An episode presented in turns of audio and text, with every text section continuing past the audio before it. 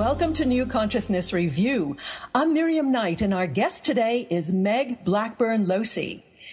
Dr. Meg is the author of the impressive new book, Touching the Light. She also hosts the Cosmic Particles Internet radio show and is the author of many best-selling books, including The Secret History of Consciousness, The Children of Now, which is about crystalline, indigo, star kids, angels on earth, and the phenomenon of transitional children. She also wrote The Pyramids of Light, Awakening to Multidimensional Realities, which is very relevant to our discussion today. Meg has served as a consultant to Good Morning America and 2020 and is a regular contributor to many magazines and other publications. And Meg, I know for a fact that you are an amazing keynote speaker and lecturer, and I couldn't be more pleased that you could join us today. Welcome. Miriam, thanks so much. I tell you, I'm really glad to be back. I love what you're doing on NCR, and uh, I'm kind of humbled and awed by your reviews of the book this month, and and just want to thank you because um, I'm really excited about it. Well, I'm excited about your book because I think it's one of the most comprehensive guides to energy healing that I've ever read. Oh, good. I hope so. that was the intention. You know, there's there's a lot of stuff out there, and it seemed to me, you know, when I listened to people talking about different modalities, um, many of which are wonderful, and yet I kept hearing missing pieces. And I thought, gee, you know, I know this stuff. I really, I really need to find a way to share it in a way that people can take it home and digest it, and and not just go to a weekend thing and and try to learn it all. So, um, I'm really happy the way it came out. Well, I, I think you did a great job because you have it so well illustrated and uh, it, it's the kind of thing that people can dip into and use as a reference as well as, you know, a kind of learn at home course. Great. So tell us how you got involved in etheric healing. Wow. It, it, I, I've been doing this actually for about close to 15 years now. And basically it started with a, a very serious what a lot of us call dark night of the soul where everything in my life just fell apart you know i i uh was screwing up all over the place as many of us do while we're learning and um I woke up one morning on my friend's couch, just devastated, crying my heart out because nothing. I mean, I was working out of my car, sleeping on my friend's couch, because everywhere I turned, there were there were issues, you know, betrayal and and and all kinds of stuff. And I said, okay, self, we're going to lay here till we get this right. and and I, I decided to look at everything from my perspective, not what everybody else had done or said or whatever, but my part of it. And what I realized was two things. First of all, I didn't like myself very much. And second of all, I, I realized that I was doing everything based on what, what I thought everybody else wanted me to do. And because of that, I didn't even know who I was or what I wanted or, or any of that. And so I looked up and I said, whoever I am, whatever this is, I accept. And boy, those, I got to tell you, Miriam, are the two most powerful words we, any of us can say if we really mean it. Mm-hmm. And once I was undefended, what happened was uh, my intuitive gifts started to open up vastly, and I call it going through my series of cosmic two by fours because what happened was pretty much on a daily basis, my awareness was expanding beyond this reality and into other realities, and and I was I was building up with energy, and I didn't know what to do with it. I couldn't find the go trigger. You know, I, I thought I was going to explode at times, and uh, and I and I just kept trying to figure out what to do about it. Well, I just got this wild hair idea one morning to put on some music and get up and move with it. And instead of trying to make the energy do something, I decided to follow it. And as I did, it started to change in in form and shape and all of that. And I was literally seeing it. Well, one day it popped up in living color, and I literally stood there and I said, "Gee, you know, this is great, but what the heck am I going to do with this? What's it for? Somebody show me what to do." And I kept begging everybody every morning, somebody show me what to do. Now, now, mind you, I was by myself in my home on a mountain on on top of a mountain in North Carolina, so it was kind of insane. every morning, I I asked the same question, and gosh, you know what? One morning, this being popped into my reality was kind of holographic very shiny, um, very tall, very beautiful, beautiful being, and he started to move like I was, only a little bit different. And I won't tell you how startled I was and how far I jumped when he showed up, but uh, when, anyway, he disappeared when I when I got startled, and I quickly centered myself and got back in, into that kind of conscious space I'd been in. And sure enough, there he was, patiently waiting for me to show back up, and and he hadn't gone anywhere I had um, I finally realized later that when I got mental about it, I actually closed the door to being able to interact with him. And he, to, to make a very long story short, he started to show me how to work with the energy to transmute it, to change it into different color, shapes, forms, um, he showed me all about frequencies and how energy is also color and sound and and other things, and and applies to sacred geometry, which applies to creation and consciousness, and it just kept getting bigger and bigger. And then one day, um, and there were a whole series of these guys. They would come and go depending on what I was learning, and one day when I was working with one of them, he started. I was. I had a couple of people on my mind that were having physical problems for different reasons, and before I knew it, all of a sudden there they were floating holographically in front of me, turning very slowly so that I could see the um, the changes in their energy fields um, that were causing the dysfunctions. And then it kind of went from there and developed into what I now call touching the light. And I literally worked with people for over a year and didn't charge them a dime and called them a day or two later and said, okay, you know, what's your experience? Mm-hmm. And that's how I learned how it, what was going on. And uh, it was quite fascinating and still is because it's always different. It's constantly evolving, and it's not something you can hammer down into a finite modality because it's it's really merging with the field of another person and becoming part of them while while you do the work. So it, it's a beautiful thing. It's a very sacred thing, and it's also quite fascinating. I just want to point out to the readers that you have a very detailed description in the book about how they can recreate the process that you went through. Uh, mm-hmm. One of the words that comes into mind is generous. You have been incredibly generous in putting down the, the, it's like a core dump everything you know and putting it in such a way that people can really understand it and recreate it themselves. I hope. However, I have a question. sure.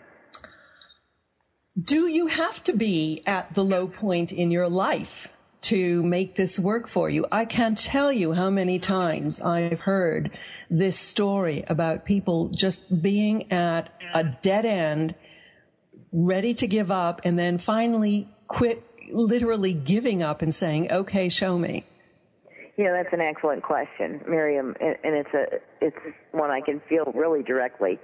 Um, no, we don't have to go there, but often we are we force ourselves to go there because we're so darn stubborn with our and I and I and I really relate it all to our defense system. And what I mean by that is when our issues are running our show from the background and we're constantly deceiving ourselves we react from a defensive standpoint rather than an honest one. Okay? Mm-hmm. And when we are in our defenses, we have those doors closed and we can't see anything else. So sometimes it requires us to to get a a, a good uh, you know a, a good bunch of change in order for us to be open to something else. But if we have the desire and the intention, um, no, we don't have to hurt to to fly. We can we can really um, do any of this just by becoming aware that it even exists. Mm-hmm. Because you know, ninety percent of anything is having an awareness that it's possible. Yeah, yeah, uh, absolutely. You know, um, one of the things that I liked uh, in the early part of your book, you kind of set the scene with your perspective on the roles of alternative and conventional medicine. Mm-hmm. It was just so balanced and well put that I'd like you to recap it for us. Thank you. You know, um, in the course of my personal experiences, one of the things that I've observed very keenly is that when people get into metaphysical awareness and kind of start down that road, one of the things that happens is they if they get sick, they get into this whole thing about, well, I can heal it myself. I don't need anybody else. I don't have to go to the doctor because we don't like doctors. So it's a good excuse. Mm-hmm. And what I have seen literally happen over the years is people that even though they were offered otherwise, um, get very, very, very sick or sick for a prolonged time or even die because they didn't deal medically with a simple thing that could have been cured in a day or 2 mm-hmm. So, uh, yes, we can do it. I'm a witness and an experiencer of that of myself. But um, the medical community has a lot to offer. We are in biological bodies. And those bodies are subject to infestation and and illness, and it doesn't always mean that we created it. That's the other fallacy. There's a lot of teaching out there that if we've got something wrong with it, we must have created it mm-hmm. because we've always got to be wrong, right? That's what we're taught. We're taught we're not perfect. We're taught we're wrong, and we need to change that, but we don't know what right looks like. So we try to make ourselves responsible for being sick and we see the sickness as a separate thing from us. Well, the truth is it's part of who we are in that moment, but that can change. And so, you know, there there are pros and cons with the every side of it. I mean, alternative medicine and allopathic, which is the regular medical, uh, both have their positive attributes and and shortcomings and all of it is subjective to interpretation. So really and truly, isn't it all about consciousness? And really and truly, the medical industry does not at all consider, although they're beginning to, just the subtle energy field. Case mm-hmm. in point, autism. It's epidemic. Mm-hmm. It's it's been caused by environmental um, things that have happened that you know there's chemicals and, and heavy metals in our environment and they were also put into like thallium and mercury were put into vaccines so mm-hmm. Let's look quickly. The the subtle energy field is is an energy. It's susceptible to influences that make it smaller and larger. Mercury is a conductive um, metal or gas or whatever form it's in, the, at the time. It's conductive. It's been used to study interstellar travel as a fuel. Hmm. So you put that into a body, and what does it do? It's conductive. It not only conducts the the electrical system, which is our nervous system, but also the subtle energy field, which is more susceptible because it's more easily influenced. And so the subtle energy field, as it's conducted through the body, expands unnaturally with this stuff in the body. And, and consciousness is also made of the same kind of stuff as our subtle energy field. And so the consciousness, which is part of that subtle field, is pushed outward in the expansion and does not remain all the way or perfectly seated in the body. Therefore, you you have a wide spectrum of autism. All of us are frequency based. We're all each of us an individual set. So whatever our frequency set is determines how fully or little bit we are affected by those influences um, in the mercury in the in the vaccines and things. So so the consciousness is not fully in the body. Therefore, you see different um, aspects of awareness, of alertness, of cognizance because the consciousness is not fully there. Part of it's literally residing in another dimension or one or more. Mm-hmm. And and it's quite fascinating when you look at you look at the um, energy field of autistic people, um, how varied it can be, and um, can it be fixed? I'm having some success with that, but as long as those things reside in the body, you're going to have a constant uh, kind of a looping going on of that expansion happening over and over again. Mm-hmm. So it's kind of frustrating um, un- unless that stuff's chelated out of the body. Tell us a little bit about um, your because you're able to visualize energy fields. Mm-hmm. What what are the different parts of of our fields? How how does it all work? Wow, there's so many different parts, but I'll kind of simplify it. Yeah, of I'll course. kind of give you a step by step. There, we have what we call, and a lot of people are familiar with, the pranic tube. That's to go come. It's it's a shaft of energy. It's like a shaft of light that comes through our crown of our head, goes through our center of our body, and out kind of like where our tailbone is. Well, that's where energy flows in to our system, both cosm- cosmically, the, the finer, higher frequency energies from above, from the heavens, as you will, and it, and from the earth coming in through the bottom of that tube then we have the chakra system. The chakra system is actually created not of a bunch of flat rotating discs, but small pyramids that have an entire anatomy all their own. They pick up energy from, uh, depending on where they are on the body, from the pranic tube and distribute it outward toward the meridian fields, which is what um, they're little pathways of energy that run through the body that acupuncturists follow when they do their work. Okay. So it's like so a parallel to our cir- uh, to our blood circulation or our nervous system. Yes, exactly. Only it's it's invisible and it's energy mm-hmm. flowing. Mm-hmm. That mm-hmm. energy both feeds our bodies and ner- um, constantly reattunes us to what's going on in and around us. Then from there, we also have the Kundalini, which is a kind of, it looks like a chain of light that, that um, runs around the chakras, uh, loops around each chakra, and follows the same pathway as the pranic tube. That keeps that's like a modulating series of energy that keeps a balance. So when our kundalini is not working well, our chakras aren't balanced either.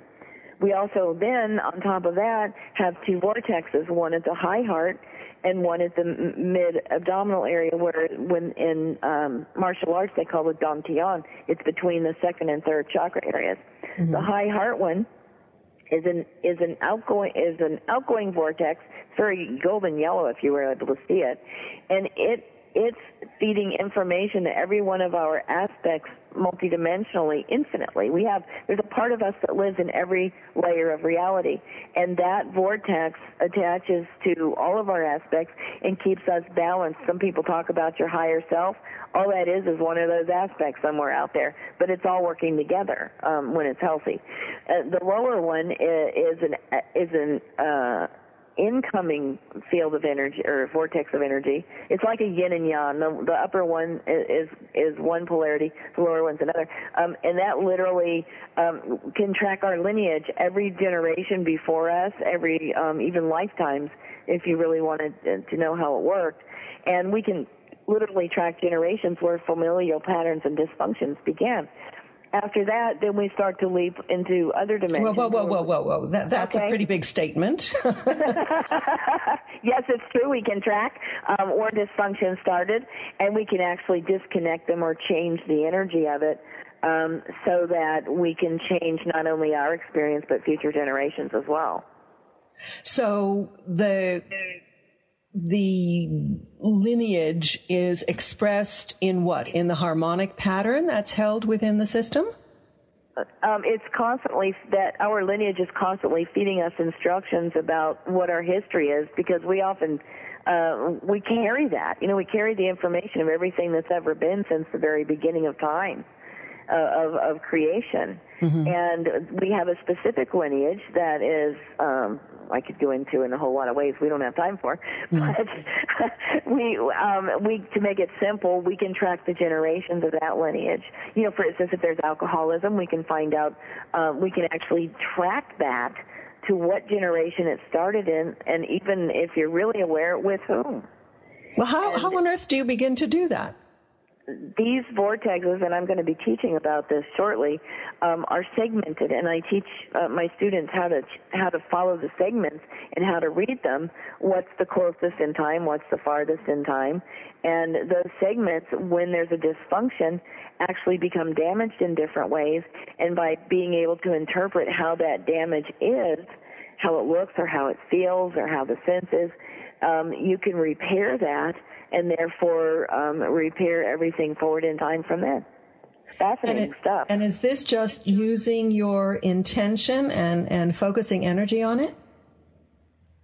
and your what? awareness. You have to be aware to even, you know. Right. But yeah, I mean, basically, this this technique seems so very simple, and yet it, it, the the the effect that it has is infinite and permanent so it's it's it's a really powerful way to change reality and we have to be careful. You know i put a lot in that book.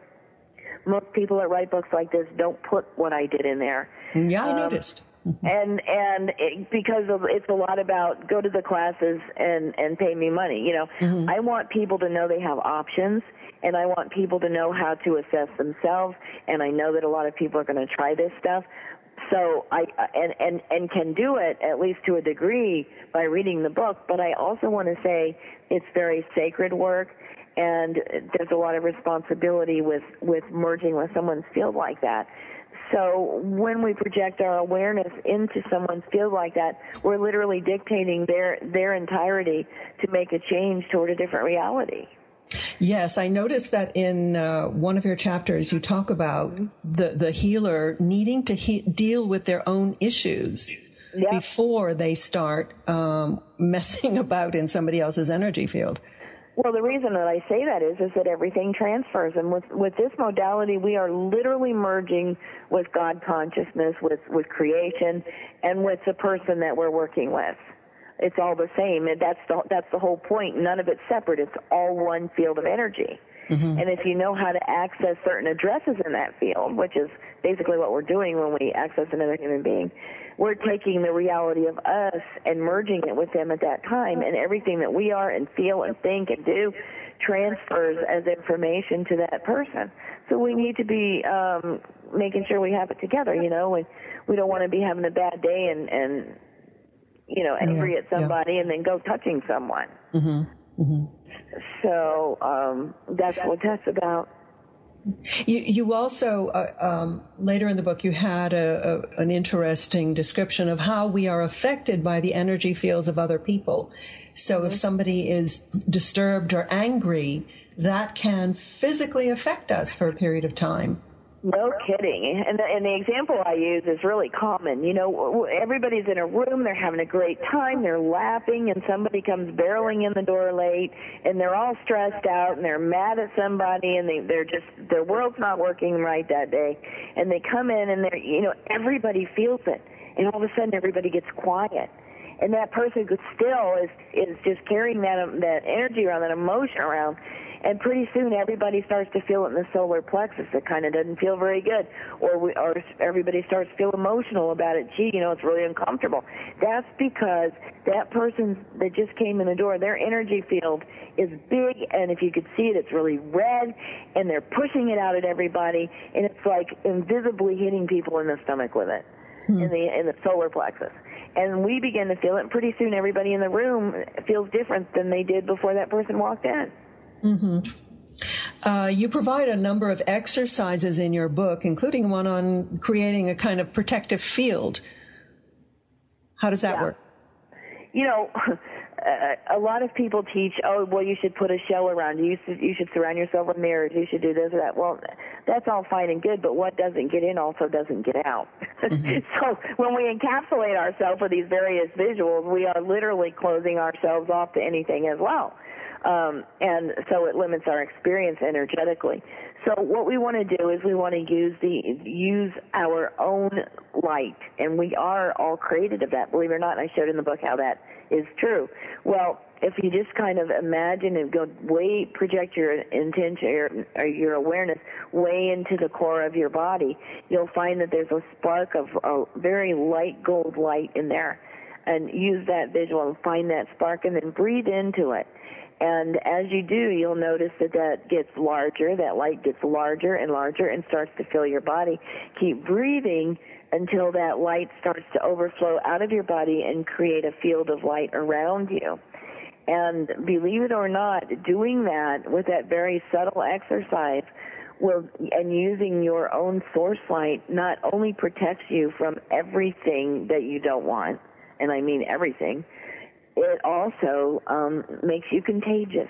And what I mean by that is people will respond positively to the light that you're emitting just in your everyday life and they'll they want to talk to you they don't know why they'll gravitate you with to you they won't know why but they just can't wait to experience you because they feel your light and and it's just fascinating um the more you do it the the greater the strength of the field is and and um, the more the longer it stays with you. You don't you don't have to constantly do it. Just I tell people before you get up in the morning, just do that little exercise, and then just intend that that will stay with you throughout the day, and watch what happens. It's quite interesting.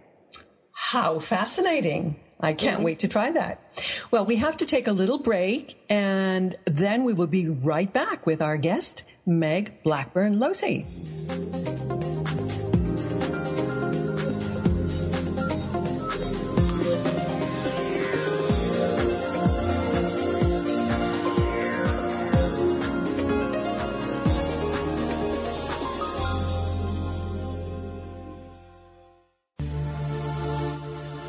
Albert Einstein said, I believe in intuition and inspiration.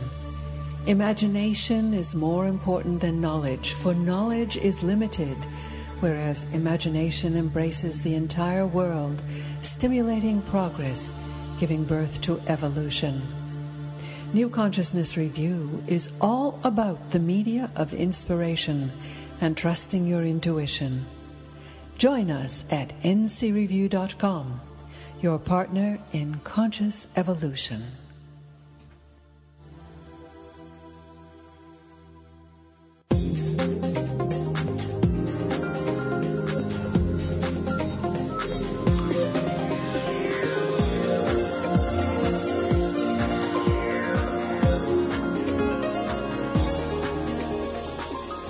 And we're back with Dr. Meg Blackburn Losey discussing her book, Touching the Light.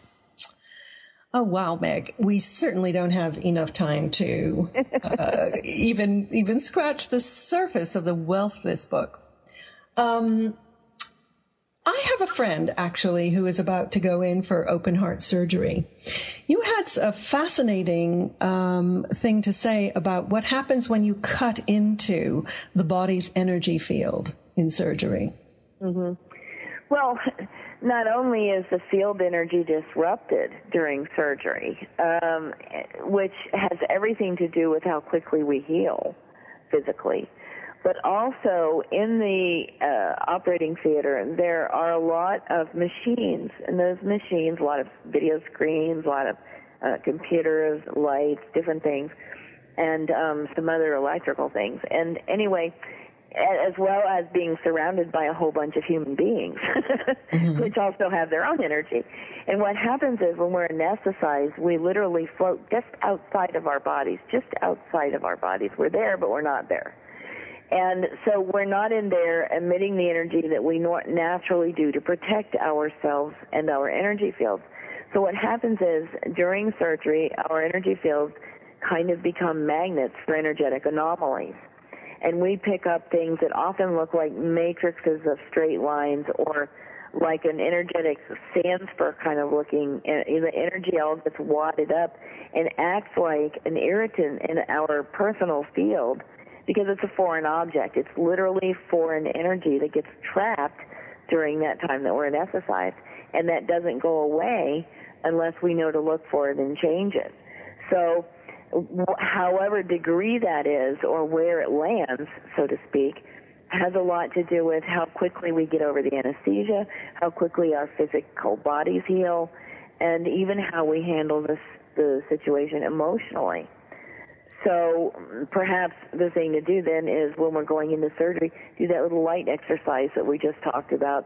Mm-hmm. That's a good way to leave a healthy field as we leave our bodies temporarily. Uh-huh. Um, that that would help to some degree. I don't think it would help entirely because that's going to fluctuate depending on the drugs they give and the you know the time we're out and that kind of thing. Mm-hmm. So um, then, what would you recommend uh, post surgery?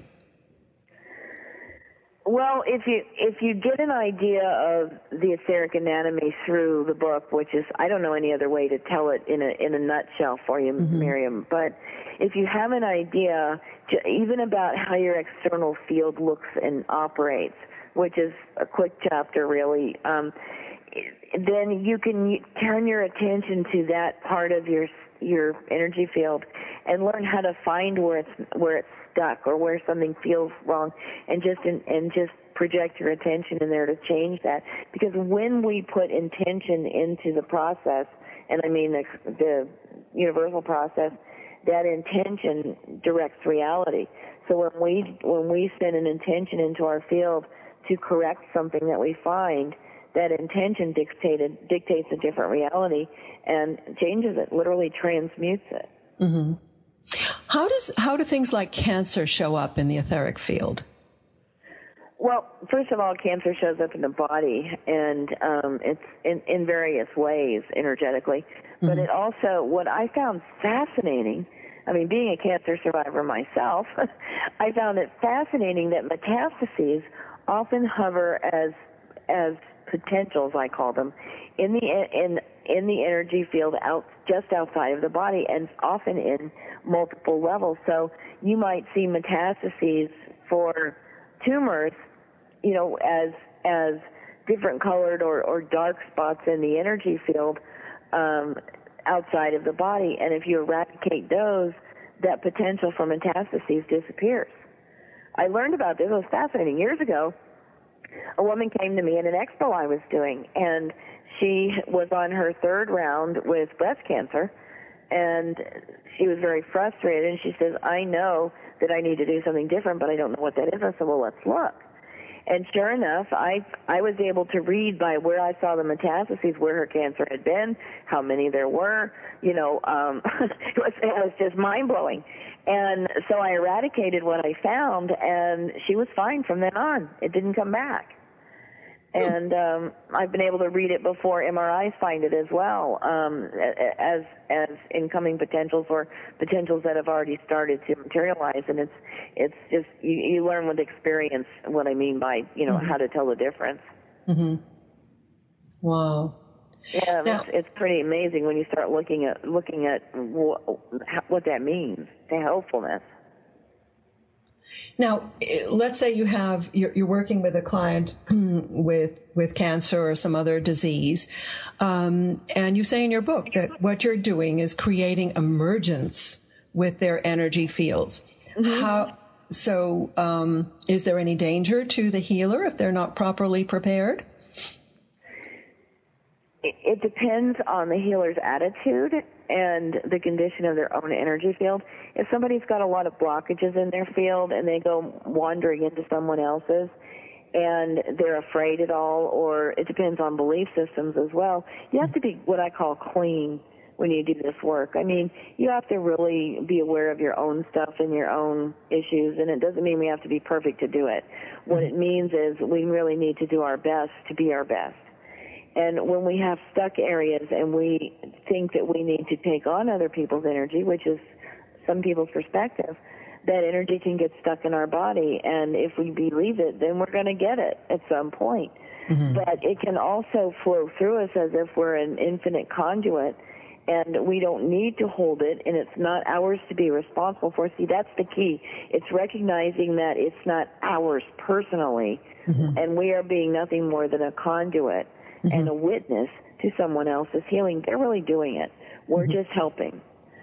So, you know, it, there's a lot of responsibility eh, about perceptions on the healer's part and and about not carrying any fear into the healing arena as well because everything that we're afraid of we're going to draw in it's just a, it's a universal law pretty much you mm-hmm. know mm-hmm. are there some conditions that are more um, susceptible to either disturbances in the uh, in the energy field or you know come from disturbances? Is everything fixable at the energetic level? No it's not. Um, and by the way we don't normally catch things from other people. That was just uh, something that could happen. Mm-hmm. okay but um, normally speaking you don't ever catch things so to speak, from somebody else's energy field if you're properly prepared going in. That just doesn't happen. Just mm-hmm. for the record. Mm-hmm. Um, yes, there are times when it's not ours to fix. Sometimes someone is sick for uh, reasons far beyond our comprehension, or or factors that contributed far beyond our now. You know, uh, or before, mm-hmm. and it's not ours to fix. For instance, as an example, sometimes someone having a, a, an illness uh, that's you know a real challenge, it, it isn't as much about them, but how they affect everyone around them that encounters them during that process, and how later those encounters transform lives and ripple outward infinitely to other people. Mm. Um, sometimes it's just somebody's time to go, and that's okay. It's about being able to recognize that and knowing that it's not us that's fixing things, but we are basically contributing to that, to what they've requested. And so, you know, you really have to be fluid in your perceptions and attitudes about this work because everybody's different, everybody's situation's different, and and sometimes it, it's just not ours to do, and that's just fine. Um, yeah. Death is death is as much of a part of living as living is, and and so you know it, it's really about recognizing that and being just fine with it. It's, it's part of the cycle. Yeah, I was just thinking about when Steve Jobs passed a few weeks ago, um, how much his passing actually affected people. And yeah. in a way, it probably affected them more because he was so young and relatively young and full of potential. And out there in front of the whole world doing, doing amazing things. Yeah, yeah. So, how can we stay well? Do you have any advice? I think the first thing that I would say to everyone is be honest with yourself. We deceive ourselves so much in the name of doing a good job, being a good person, being that good boy or girl as we're taught as a child, that one of the greatest things that contributes to us being unwell or lacking ease in ourselves is is the tension and anxiety that we create by our own uh, self-deception so when we start to learn to tell the truth to ourselves and really own our experiences, that's when we start to realize, wait a minute, I don't have to take that. You know, that person really did did mean what they said and it wasn't okay and it did hurt. Instead of closing up and not discussing that, you know, or whatever. And second to that honesty, and and then of course that goes on to other people as well when we communicate with them. Um, but second to that then is learning to stop defending ourselves so greatly that we're closing ourselves off and missing the potential for the exact kind of experiences that we really want. Mm. And and the and the more um, at ease we are in ourselves, the less defended that we become, the healthier and healthier we get because our body and our energy field starts to re- reflect that honesty also. Mm-hmm. You have this rather interesting chapter called Things No One Wants to Talk About. and everybody's trying to make that the focus of the book, and I'm fighting it tooth and nail. but yeah, you know, there are, Mary, it's true. There are things that people don't want to talk about, and and even people that are, you know, in the metaphysical field all the time, they just don't want to go there. Or people on the flip side have great imaginations about these kind of things, and and that's not a good thing either. So um, yes, there are such thing as dark energies, as entities. Um, um, of different types. Um, there, you know, um, other things that can affect us um, that show up in our energy system or in our physical bodies, like implants, um, influences from extraterrestrial involvement, and and um, you know, quite a few other things. And there's a whole chapter in the book about that. If you want to know about it, just keep breathing while you read it and don't lose any sleep over it. Because here's here's my philosophy, Miriam. It's like this: creation is made of a whole lot of realities, and in those realities, there's a whole lot of neighborhoods. We live in one, and every once in a while, somebody gets into the wrong neighborhood and can't remember how to get home and wreaks havoc. Okay, mm-hmm. that's what this is about. If you want to get a humorous point of view, everything is from some reality, and it takes all of those realities to make creation and for it to work.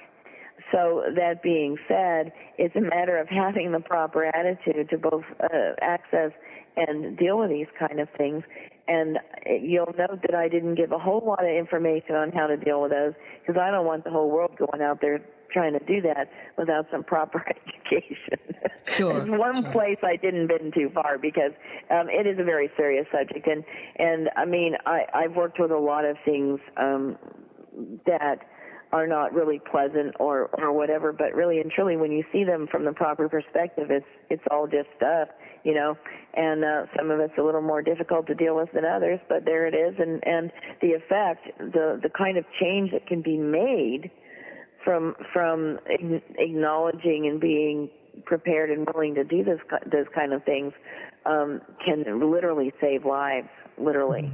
Mm-hmm. So, um, yeah, it's in there, and if you want to know anything, I'm happy to tell you. But um, I just hope that that doesn't become the focus. Everybody's no, no, absolutely. But one one of the things that um, you know, it's not stepping uh, very far into the realm of the dark. Um, was this idea of cords because mm-hmm. you know we go through life and we we make attachments um, to people uh, and or or people make attachments to us, and somehow. Um, I know people like Judith Orloff and so on have talked about these energy parasites, people who, uh, whether intentionally or unintentionally, are draining our energy because they lack something on, on their side. Mm-hmm. So when you're ta- in the context talking about being well, it's also, uh, I think, very helpful to recognize that sometimes the the things that are sapping your energy are outside of your control, and once you recognize that, uh, you can take steps to deal with it. That's very true.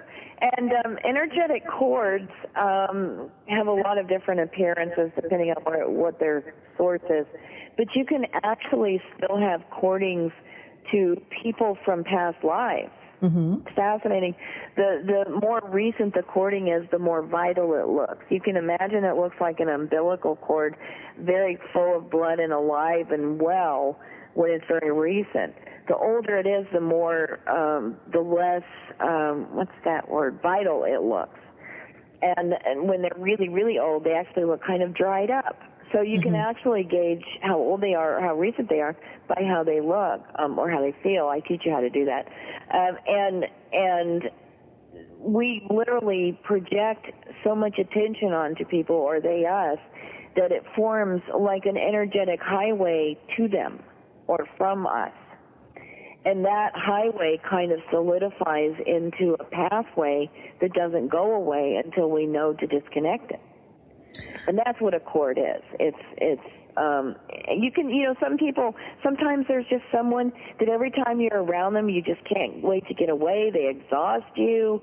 Um they make you not feel very good.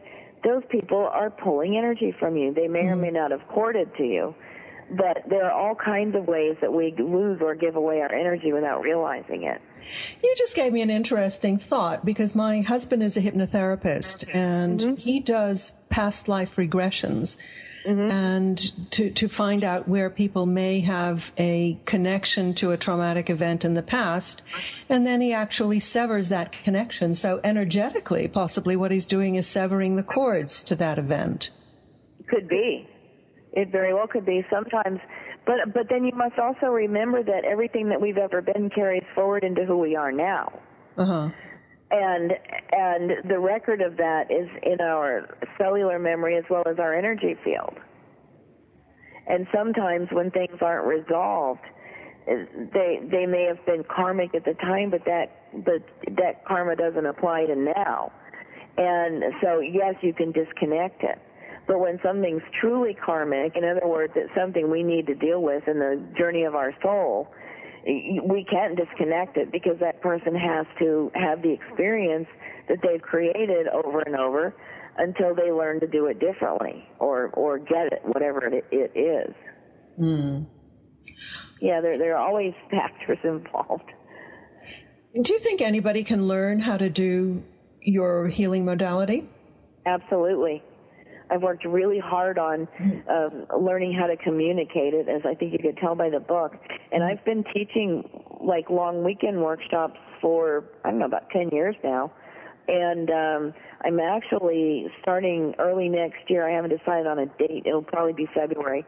Um, I'm going to be teaching certification courses in this and giving in-depth instructions to students that they can um, learn to be practitioners at a level one or two, and then I'm going to teach instructors as well. So mm-hmm. I'm excited. I've, I've I'm really stepping out on a long limb here, Miriam, with this work. But um, I, it's time, and and uh, and I feel confident in uh, my communication and energetic skills that I can I can convey this where people can go out and be really really powerful healers with it. What do you think could be the the impact on actually on society of, of kind of spreading this understanding of our energetic anatomy and the nature of our interactions with other people. It can change the entire world and how we see ourselves as as uh, human beings and physical bodies and otherwise. Um, and and the the perfect thing would be to marry the um, aspects of of subtle energy medicine with um, allopathic medicine, so that all aspects of our being are considered holistically, rather than just one finite measurable part that they can see and touch. You know, um, I'm calling it a, a a vast change, a vast contribution to the changing future of medicine. That's what I'm calling it touching the light, a vast contribution to the changing future of medicine. Mm-hmm. because because when we can do that, you know, like Scotty did on Star Trek, and he had mm-hmm. that little measured everybody. What do you think he was doing? Gene Roddenberry had it right all those years ago. It's just that nobody knew what he was doing. Neither did he half the time. But um, but we'll be able to scan the field for energy anomalies and diagnose that way without all of those intrusive tests and surgeries. I don't see why not. I, the, the pace of technological development is just mind boggling. No kidding. So, another thing you're doing, actually, uh, from memory, is leading tours to sacred sites. Do you have any good ones coming up? I do. I'm I'm I'm kind of there's a delay because of the timing of 2012, um, so I'm not doing one this winter like I normally do. But Jane, um, July of 2012, I'm doing another crop circle journey. I did one um, with Dannion Brinkley this summer. We had a blast. I'll bet. And, uh, yeah, we had a blast. We were in, we had. I want to go. Come on. and uh, and then in um, December of 2012, I'm doing a mega power trip to Peru starting in Lake Titicaca and going down through Cusco and the Urubamba Valley and ending up on 12 21 12, which is the, the day of the actual planetary alignment. Mm-hmm. Um, on top of Machu Picchu with a whole lot of people. I'm calling it a 26,000 year journey of souls. And, uh, yep. And it's filling up. And tonight's the night yeah, yeah. So um, I'm real, real excited about both of those, and um, people can get information if they just go to spiritlite.com and click on Meg's schedule, and there are um, sections for everything that's going on. And if they want to know about the Touching the Light certification that we, I was just talking about, I have a brand new website, just came live a couple weeks ago. It's called touchingthelight.org and um, everything you need uh, is there for that. So I have two sites now. I'm growing up in the world. And okay. So yeah. that was touchingthelight.org and spirit light. That's S-P-I-R-I-T-L-I-T-E dot com, correct? Right, right. Thank you. Aha. and I also wanted to mention in the back of the book, there, there's a chapter on the living light symbols. And I've got a deck of cards that I developed in the process of learning about them myself and I ha- trying to figure out how to share them in a fun way. Um, that ha- there's that have all the symbols in it that are needed for those attunements in the back of Touching the Light, uh-huh. the book. Well, we do so, have a link to that uh, card deck on our website, and oh, great. Absolutely. Well, I want to thank you so much for, for being with us today. My pleasure. And our listeners, I hope you'll join us next week when my guest will be Lynn Serafinn. We'll be talking about her book, The Seven Graces of Marketing. So if you enjoyed our show, please tell your friends. Thanks so much for being with us. Now we're going to conclude our show today with the track of the week from members of the Positive Music Association. Their music styles range from pop and rock to folk and jazz, but all have positive messages designed to uplift, heal, or enlighten. This week we're featuring a song by Freebo called Before the Separation.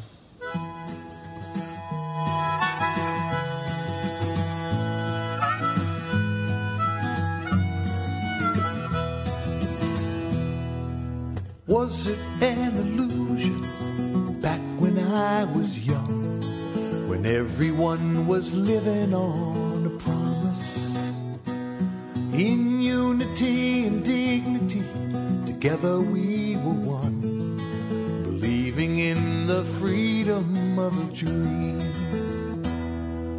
Once upon a great frontier, not so long ago, the hope of man and earth were so connected. This beautiful creation here to help us grow is watching as it slowly slips away. On this carousel of madness, on a horse to kingdom come, I see our dreams just melting in the sun. Won't you take me back to Eden, to a time when we were one, before the separation had begun?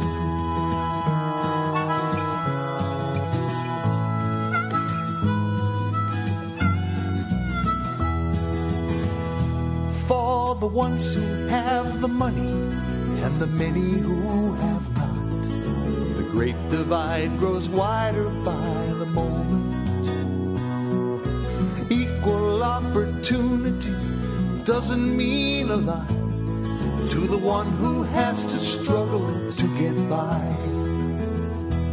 On this carousel of madness, on a horse to kingdom come, I see our dreams just melting in the sun. Won't you take me back to Eden, to a time when we were one, before the separation had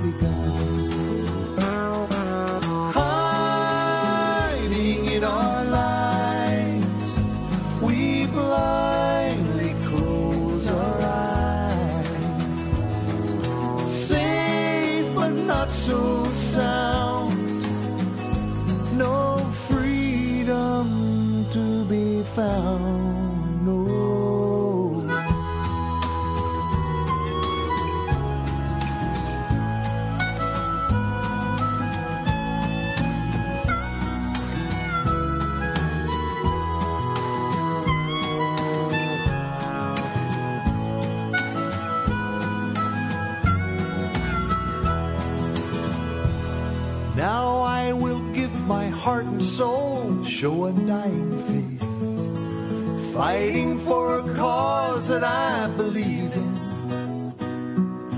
Tactical delusions lead me not astray, for the voices of the healing will survive. On this carousel of madness, on a horse to kingdom come. I see our dreams just melting in the sun. Won't you take me back to Eden, to a time when we were one, before the separation had begun? Won't you take me back to Eden, to a time when we were one, before the separation had begun?